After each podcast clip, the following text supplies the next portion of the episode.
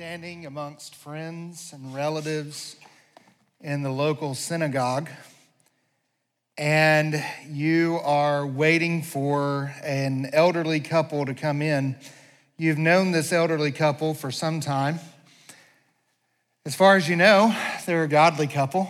I mean, there's always things that may happen behind closed doors that you never really know about, but they always presented themselves as godly, and yet, for whatever reason, God has never given them a child. And in your culture, you understand it that to be childless is to be cursed by God. So here is this elderly woman who has prayed for decades to have a child, and yet she has never been able to have one. And yet, then the news came out that she actually was pregnant with their first son and that son has been born. And now you're waiting in your synagogue because she's going to come, this elderly couple with her priestly elderly husband, who, for we don't even know what happened, but has not been able to speak or hear for the last nine months. And they both come in, and you can just imagine the excitement on everyone's face that God has, has given this miraculous blessing to this old couple. Grandfather, typically you would name a child after grandfather, but grandfather's probably long gone by now, and so they everybody just assumes that the child is going to take the dad's name. And so everybody is just walking around calling him by the name Zachariah, the baby Zachariah, the baby Zachariah. And the mother keeps going, no, no, no, no, no. His name is John. And so they finally say, We're going to settle this once and for all. And they grab a little clay tablet and they write on and show it to the dad because he can't hear, he can't speak for the last nine months. And so they write it on a little tablet and says, Hey, settle this for us once and for all. What is his name? And the man says, His name is John. And then all of a sudden, he's able to hear, he's able to speak and the first thing he does, according to verse, wherever it is, he blesses the Lord. You can imagine now what's going through your mind. I mean, maybe, maybe you're thinking about the stories of Abraham and Sarah, how they were blessed with, with, a, with a child in their uh, incredibly advanced ages. And now here is kind of the same scenario happening once again. And not only that, but by this act of faith, by Zechariah saying his name is John, all of a sudden his hearing has returned, his speech has returned, and he is blessing God. I imagine you can maybe understand a little bit of what we read in Luke 165 that fear came upon all their neighbors, and it was talked about around all the hill country of Judea. And all who heard them laid up in their hearts, saying, What then will this child be? You can imagine some of the wonder that maybe surrounded this. And that's what we're going to talk about this morning is the wonder of this season and, and the significance of what it means. Look in your scriptures to the book of Luke, chapter 1. If you want to use the Bible in the pulpit in front of you, you'll find that on page 1018. Luke chapter 1, we're looking at verses uh, 68 through 80. And we're primarily going to be looking at verses 68 through 75 this morning. And so that's what we're going to, we're going to go ahead and read the entire Benedictus, but uh, we're going to uh, be looking at verses 68 through 75. And then next week we'll cover the rest of it. But here's what it says it says, Blessed be the Lord God of Israel for he has visited and redeemed his people and has raised up a horn of salvation for us in the house of his servant David, as he spoke by the mouth of his holy prophets and from old, that we should be saved from our enemies, from the hand of all who hate us, to show us the mercy promised to our fathers, and to remember his holy covenant, the oath that he swore to our father Abraham to grant us that we, being delivered from the hand of our enemies, might serve him without fear in holiness and righteousness before him all of our days. And you, child, shall be called a prophet of the Most High, for you will go before the Lord to prepare his ways, to give knowledge of salvation to his people and the forgiveness of their sins, because of the tender mercy of our God, whereby the sunrise shall visit us from on high, to give light to those who sit in darkness and in the shadow of death, and to guide our feet into the way of peace. This is the word of the Lord this morning. May He bless the reading of it. As you are looking through the chapter of Luke, chapter one, and you see all of these occurrences happening one after another after another, uh, I think that as you get kind of to this point where the people are asking, What then will this child be? Of course, we're talking about the birth of John, John the Baptist, in, in this case and in this text. But I think as people are looking around and they're seeing all of these events happening, they're beginning to wonder, they're beginning to, to say, what are the meaning of these things? Keep in mind, there has not been a prophet in Israel for about 400 years. They have not heard from God in 400 years and now these events that are that are very similar to the events of what was happening in the days of his calling out Israel and calling out Abraham and, and all of the patriarchs and the founding of the nation. And maybe if you're if you notice there's a lot of, of Exodus imagery in that prayer that we just read. And you're and you're seeing all of this and and you're wondering what is the significance of these things? And I think there's a lot of people today who understand that there is something significant about the Christmas season, but they don't really understand the significance of what it is. See, the people here understood yes, God is doing something, but they didn't quite know what it was. And for a lot of people, even those who claim the name of Christ, they know that there is something that's supposed to be significant about the season, and maybe they even know the Christmas story, but they don't understand the significance of it. They don't understand the depth of it. They don't understand the reality of it. They see it as a time of nostalgia, a time of tradition and carols, a time of family and food. Maybe some of you, like I did, you even time kind of significant events of your life around the Christmas season because it is so significant. I asked Roxanne to marry me at Christmas time, and, and I'm sure you, some of you probably did the same thing. But when Luke records this question, what shall this child be? Of course, they're talking about John the Baptist, but I think that what Luke is doing here is he's including this to invite the readers and ultimately to invite the church to consider and wonder about what is the significance of this time.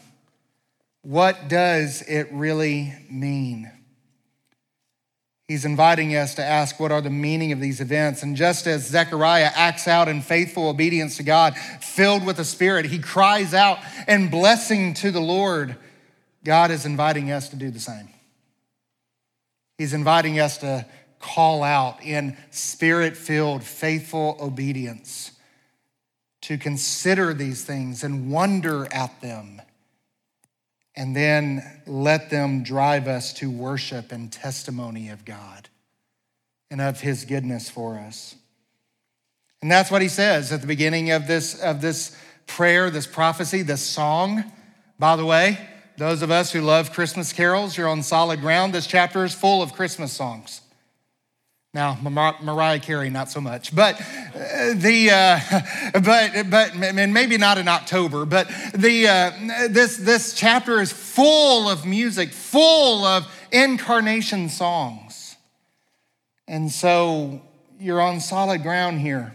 And the very beginning of this song, the second song that is sung, second only because Zechariah didn't have the voice to sing it. But second psalm begins with this blessed be the name of the Lord God of Israel. Blessed be his name. This morning we're going to look at the first part, verses 69 through 75. Next week we're going to look at the second part, but I'm going to ask you this morning to just consider these events. Consider Zechariah is helping us, giving us some of the significance of this and what's going on. And you'll notice that Zechariah, he is a proud daddy, yes, but you'll notice that of this entire song, there's only like two verses that speaks of his son. And then the rest of it is speaking about what God is doing during this time. And so, as we look at this, we're going to see that he is blessing and he is worshiping and testifying to God's provision and to God's purposes. And so, let's look at that this morning. We worship and we testify this season, first of all, about God's provision about God's provision in verse 69 and 71, going back. He says, Blessed be the Lord God of Israel, for he has visited and redeemed and has raised up a horn of salvation. This is very vivid language. Three times in three different ways, he, he kind of gives these descriptions of what God is doing. He has visited us, he has he has redeemed us and He has raised up a horn of salvation for us. Now, that word visited, it, it might be easy to overlook. In fact, I think some of your translations may miss some of the significance of it. It says, He has come, or He has looked after us, or, or something of that nature. But visited, it's actually a rich theological term that goes all the way back through the Old Testament. And it's always talking about this time when Israel was waiting for God's visitation. He was waiting for, they were waiting for uh, God to come down and visit them from on high. In fact, it goes all the way back to Genesis 21 1, whenever Sarah had been waiting for so many years, and finally God visited her and blessed her womb to conceive Isaac. And so it always has this significance of God coming and carrying out his purposes in the lives of people. Now, sometimes it is for blessing, but sometimes it is for judgment. And so both of those things take place. But it would be so easy to overlook. The most significant, though, is in Exodus chapter 4, verse 31. Because here it is speaking of the Exodus, and the people believed. And when they had heard that Yahweh had visited the people of Israel and that he had seen their affliction, they bowed their heads and they worshiped. It's a significant where God is coming to deliver them from their slavery, to deliver them from their cruel oppression, and deliver them from all of the hardship and the abuse that they are facing and everything in which they are suffering. God is coming to deliver them from it all. The Lord had visited the people. And that language is used throughout the Old Testament. And it's not just a military deliverance, it's, it's very personal. It's like in the movies where, you know, back in the old action days, you just had some muscle bound hero that would go out and fight a war because that's just what he did, you know, and thousands of people were shooting at him and they never hit him, you know, of course. And, and all that. He's like invincible, apparently. Nowadays, they make it more personal. Now the now he's not so muscle bound, and he and he goes to he goes to fight not because he wants to, but because someone he loves has been hurt or something like that, right? And so it's very personal to him. Uh, I'm thinking of uh, what movie am I thinking of? Uh, what's that? I'm not thinking of that one. Uh, so, uh, you know what I'm talking about. And so, and uh, I just lost my train of thought. But, you know, it's, it's, it's very personal. And, beloved, that's what's happening here that God is not just going to war because he's a God of war and that's what he does, but he's going to war to rescue the people he loves. He's going to war to rescue Israel. Say, where do you get that? From Psalm chapter 8, verse 4, where he says that when I consider the stars, when I consider all the things your hand has made, look at this. What is man that you are mindful of him? And the Son of Man that you, same word, care for him. That's the same word that we find here, this word of visitation that you love him and you rescue him. He rescues us out of our slavery. They, were, they go from being part of Pharaoh's kingdom to being part of God's kingdom. And that really comes to the second part. He has redeemed his people.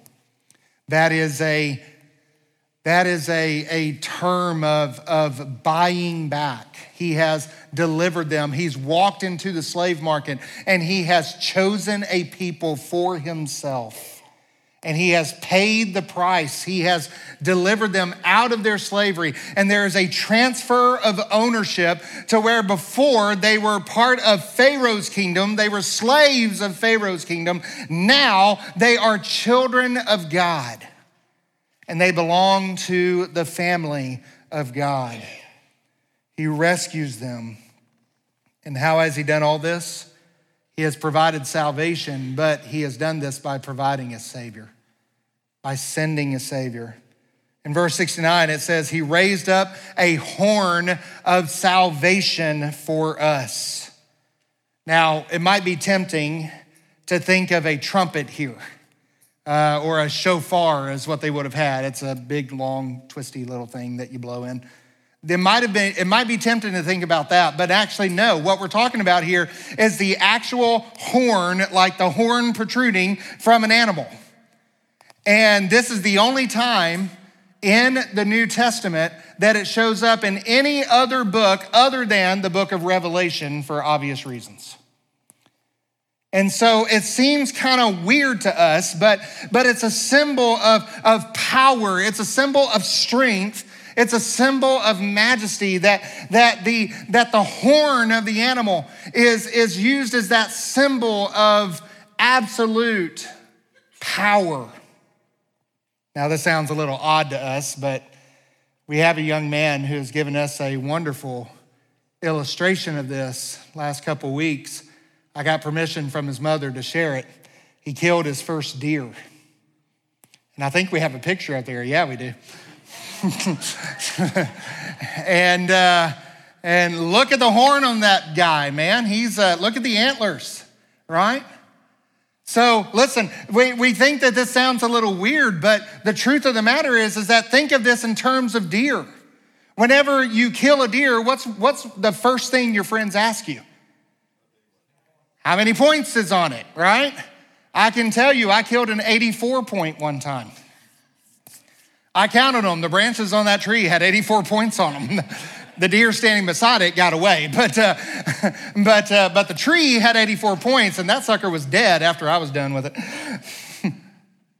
but think about this in a deer. Why do we do this? Because even in a deer, the symbol of that animal's majesty and power and strength is centered in its horns, right?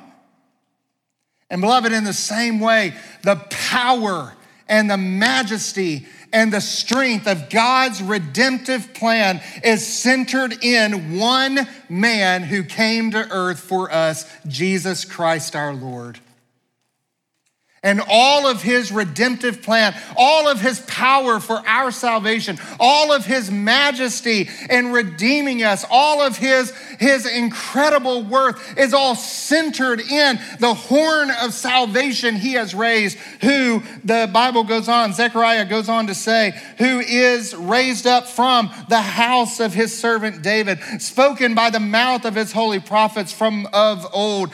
In other words, the entire work of salvation salvation from Genesis to Revelation to now to the end of the age, from beginning to end, from Alpha, Omega, from eternity past to eternity future. It is all centered around the glory and the honor and the praise of Jesus Christ our Lord.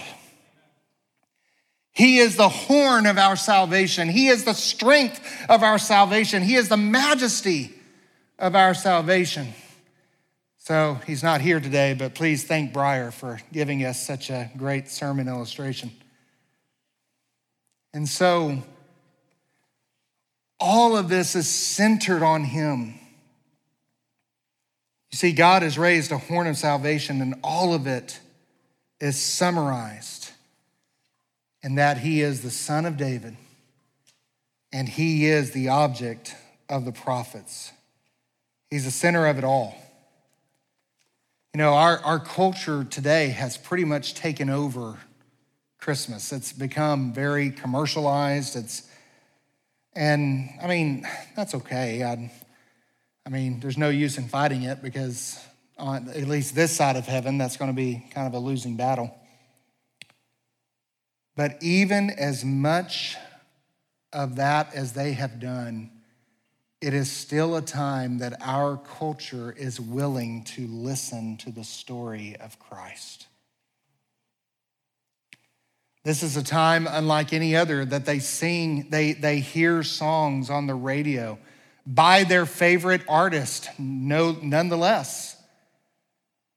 Sing all these wonderful carols of the past. And some of them, they'll sing songs, they don't even know what they're singing, but they'll sing songs that have great theology in them.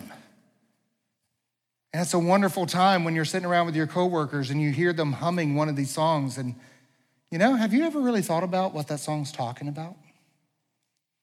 Have you ever really thought about what that song means?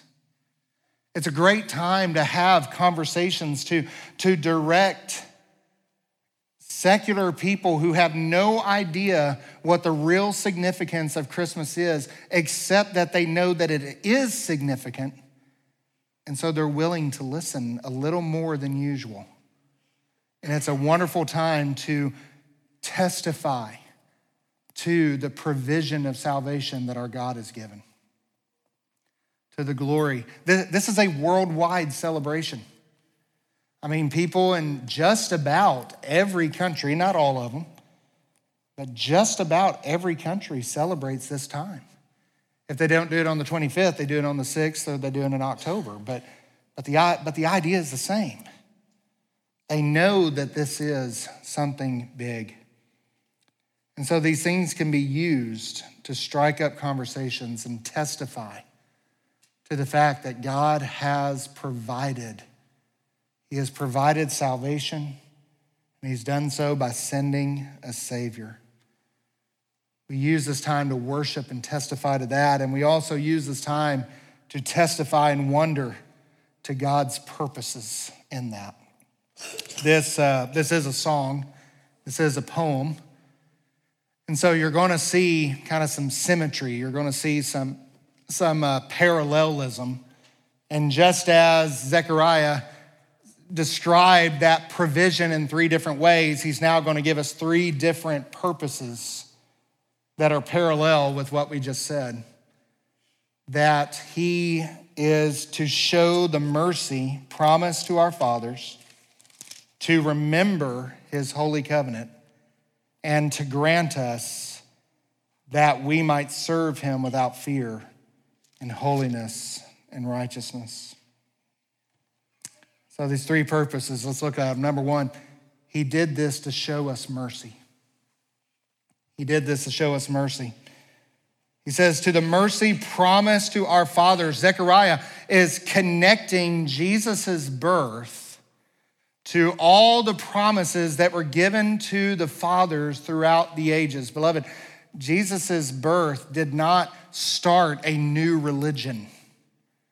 It did not begin a new phase, or maybe that's not right, but it did not begin a totally new plan. There's not two people of God that God had to give up on one to make another. That's, that's not what happening. This plan has been in the works since the, the foundations of the world. This plan has been in, has been in the works. The Bible says that Christ was slain from the foundation of the earth. And this is not a plan B. Beloved, listen, you are not plan B. You are not second best. You're not the ones that God went after because his first choice rejected him. When Jesus was on the cross, he took names with him, and your name was among them. I love that old song. I can't remember who sang it. It wasn't a congregational, but I would hear it for specials a lot. It was when, uh, how'd it go? When he was on the cross, I was on his mind. And there's a lot of great truth in that song, a lot of great truth. There's another one that uh, my sister used to sing a lot in church. It was, uh, um, He grew the tree that he knew would be used to make the, uh, the old rugged cross. You know what? What's so so great about these ideas, and they're wonderful, wonderfully poetic ideas, but there's so much truth in them, and it's showing this that God had this in mind from the very beginning. That his purposes have been sound and they have been planned out from eternity past and carrying out through history into eternity future. And so, to show the mercy promised to the Father, Zechariah is connecting these events to salvation history. He's connecting these events to all of the things that have happened in the past. Several times in the Old Testament, when Israel was, was so wicked and so sinning and so had left God and had gone after idols and were really nothing more than just pagans carrying the name of Yahweh. The prophets and, the, and all of those would often promise that in spite of all of their backsliding, in spite of all of their going back to idols, God always promised that I am going to show you mercy. I am going to show you mercy. And now it's a surprising testament to his love and faithfulness that the ultimate mercy that God has always planned to show his people is now coming to fruition. And that first, the king maker is born, and then the one who will be king will be born. I was talking to a, a fellow pastor one time. He's part of a denomination that uh, is one of these that believes that salvation is not secure. You have to keep it on your own. Uh, in fact, this particular denomination, I've heard people say things like, uh, uh, that they've asked for salvation every day, every morning when they wake up for 25 years, and and all this kind of stuff. Just no security whatsoever. Um, and um, you know, we were talking about this idea of eternal security, perseverance of the saints. I prefer, uh, but whatever you want to call it, we're talking about the same doctrine. And um, and he was he had been reading through the book of Kings and through Judges and, and through all the history of Israel. And he said, You know, uh, you know, I got to hand it to you, Baptist, in one thing that if anybody should have fallen from salvation and should have been rejected by God, it should have been Israel. And I said, I said, well, I'll agree with you for one thing. That's not just Israel. If anyone should have been rejected, if anyone should have been turned away, if anyone, if God would have looked at anybody and said, Oh, I've made a mistake on this one, I got to let him loose, it should have been me. And yet, it is an amazing testament to God's faithfulness, to his mercy, that time and time and time again, he forgives us and he and he brings us back to himself. He chastens us as a father chastens his son. It's an incredible testimony of his ongoing love for us in spite of us. Some people say that God's love is unconditional. I don't, I don't actually agree with that. It's not unconditional, it's contra conditional.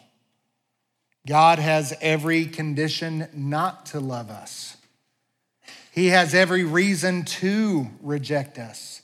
He has every reason to let go of us, but He never does. And just as sure as Advent season comes around again and again and again, so you also know that the mercies of God are new every morning and that they are new every single day.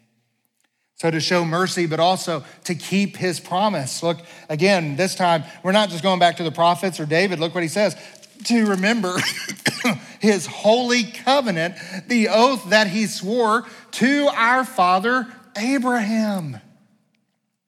And so, the very work of redemption, God, in the first 11 chapters of Genesis, He's employing the shotgun and, he, and He's talking about the whole world and He's talking about this people group and that people group and the table of nations and, and all of this stuff. But then in Genesis 12, uh, verse 1, He zeroes in on one pagan that is from the land of Ur of the Chaldeans. And he says, On you, I'm going to make a covenant with you that I will make your name great and I will make you a father of many nations. And everyone who curses you, I will curse. Everyone who blesses you, I will bless. And the entire world will be blessed by you. And beloved, when, when these events are set in motion, when Christ is born, God is keeping that promise.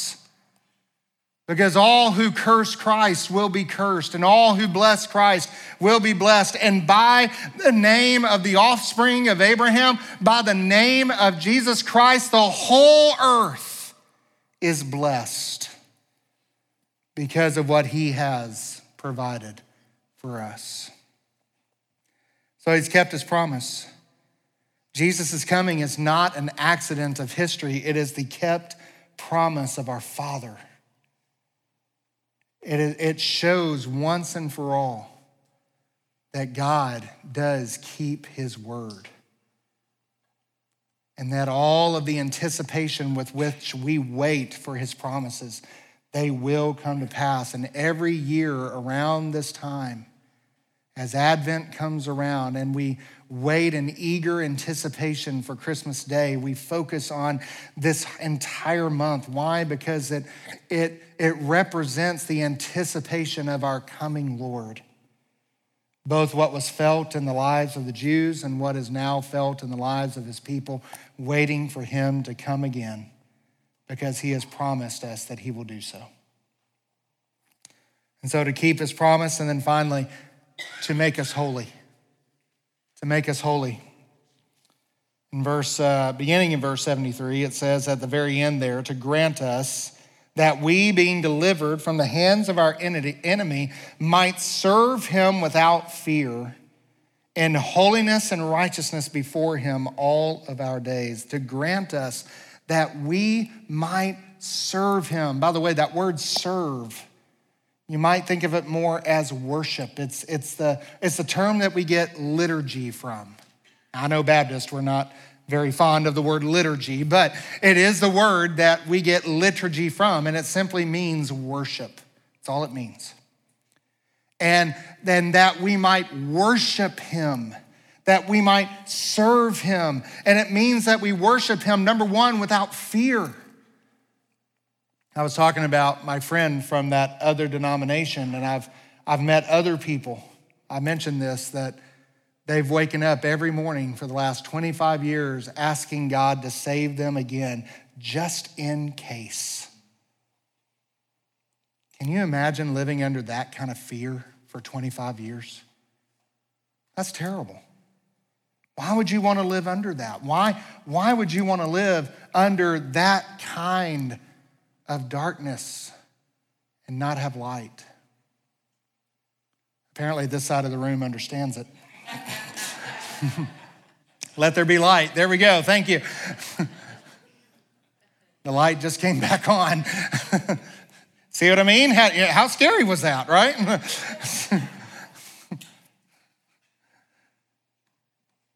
it means that we might worship him without fear. Beloved, you don't have to fear to serve God.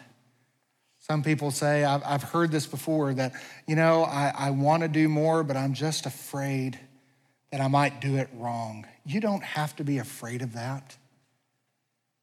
You do not have to be afraid of doing it wrong. Beloved, we, we are not, uh, this, this church is not a, a business where you, a, a performance art where you've got to be on cue, you got to be right all the time. We mess up all the time. I wouldn't be able to find my socks up here if it weren't for Mark. We mess up all the time, but you can serve God without fear. Why? Because it is by grace and not by works. And that, and that serving without fear, it grows into maturity, and that becomes that we worship Him in holiness and in righteousness. We worship Him rightly We worship him in spirit and in truth. We understand that yes, there is, there is holiness and righteousness that we are maturing into. Beloved, God is not just saving us from hell, he's saving us from our sin. And that starts the moment you were saved. He's moving you away from those old habits. He's moving you away from those old chains. He's moving you away from that old bondage and he's making you a new person. And that started the moment you came to Christ. Don't wait until you die until you die to start becoming holy. You started becoming holy the moment you accepted Christ into your life. And he became the Lord of your life and he is perfecting you. He is making you ready. In fact, the old Puritans used to talk about making you fit for heaven, making you ready for heaven. And next week, we're going to talk about the preparation. The Bethlehem candle is, is symbolic of the preparation that God had prepared his people for the coming of the Lord. But in the same way, he is preparing us for his return. How many of you guys went to see family this week? Many of you guys got your house all ready for them? You dressed up? You know, some of you teenagers, you, you, you at least combed your hair this time, you know? Maybe not much else, but, but you did do that. You, uh, you prepared to go see family, to go see those you love. Beloved, in the same way, Christ is preparing a place for us, and He is preparing us for that place. So he's making us righteous, he's making us holy. And so that we might worship him in his presence. Do you realize the impact of that?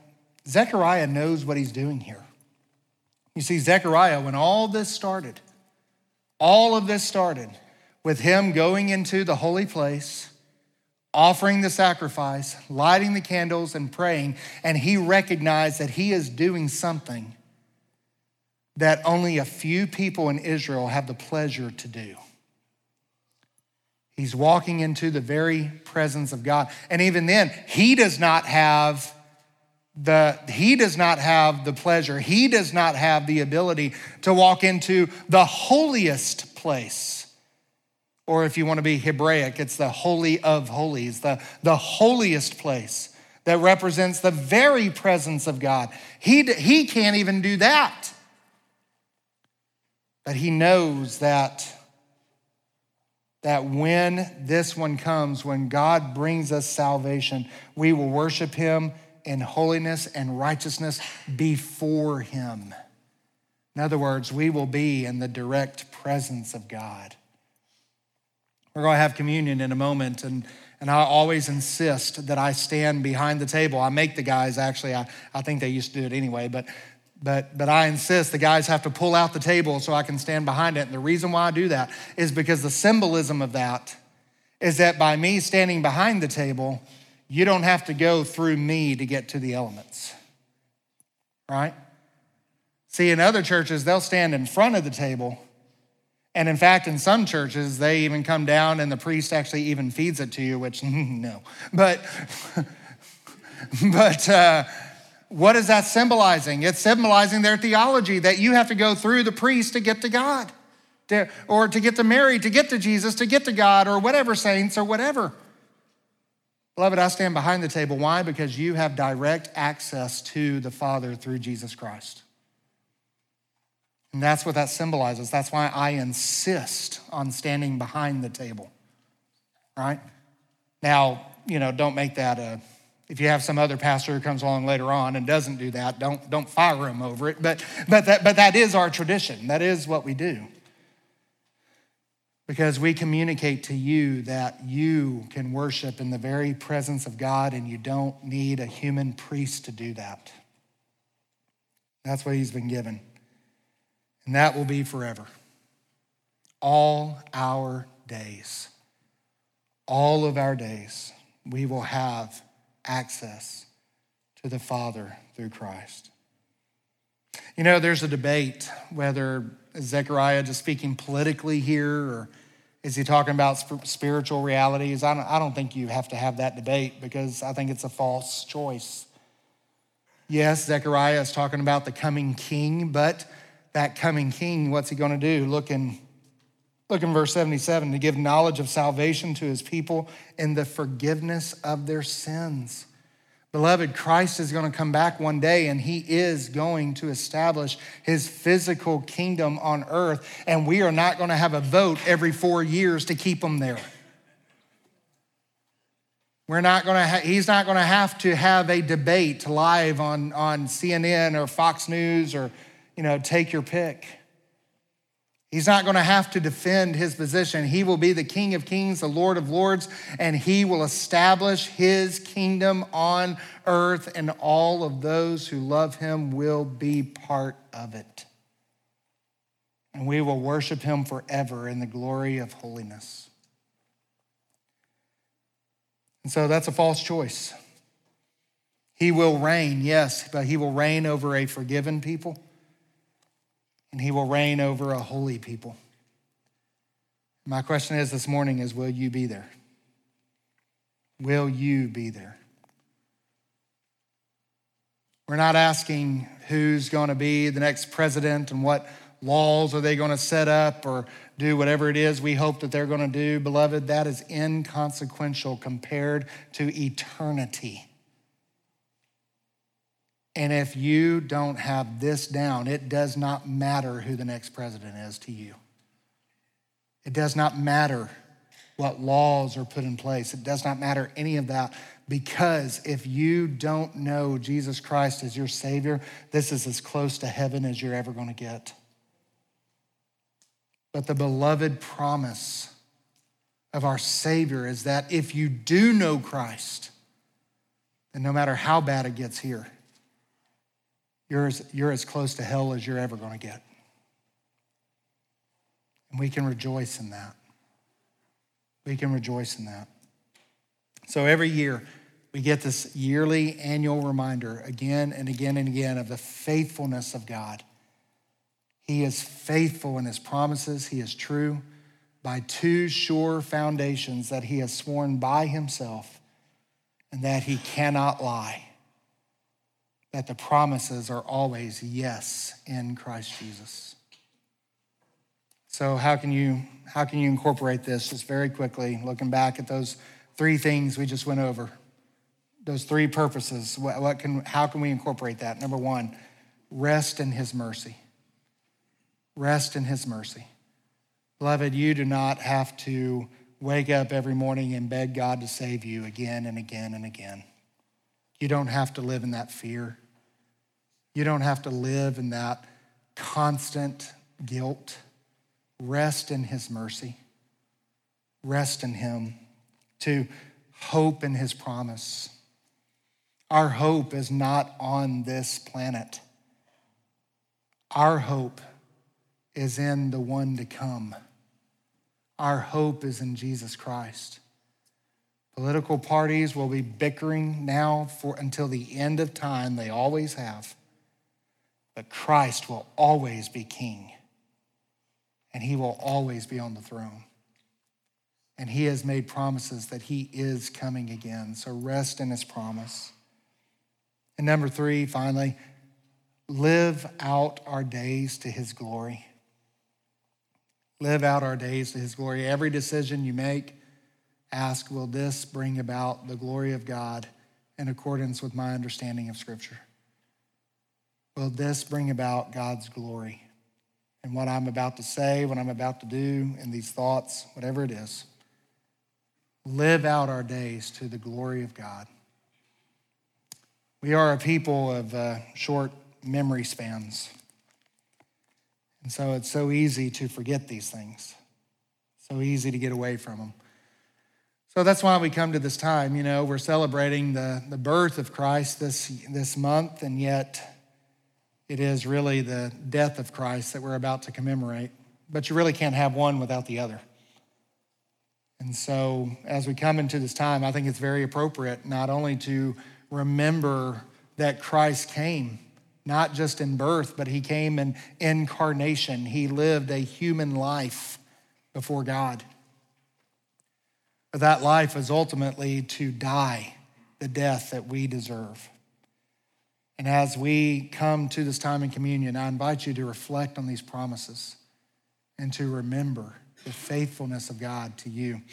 If you are here and you don't know Christ as your Savior, we would invite you to refrain from the supper at this time. But we do want you to ask questions. We want you to, to ask what these things mean. And if the person beside of you cannot really give a, you're not confident answering the question, take them to someone. Take them to Stefan. Take them to, well, Stefan will probably be here, but, but take them to someone who, who can answer those questions for you. Wesley, uh, Aaron, uh, Logan, uh, Roy will probably be up here too, but, but uh, any of them, just take them to them and let them ask their questions. Parents, don't shush your kids. Let them ask questions and answer their questions. And let them see. You know, two of my three kids were saved because we had communion and they asked questions. Two of my three. And so I invite you to have this time as a time of testimony if, if the Lord should present you the opportunity.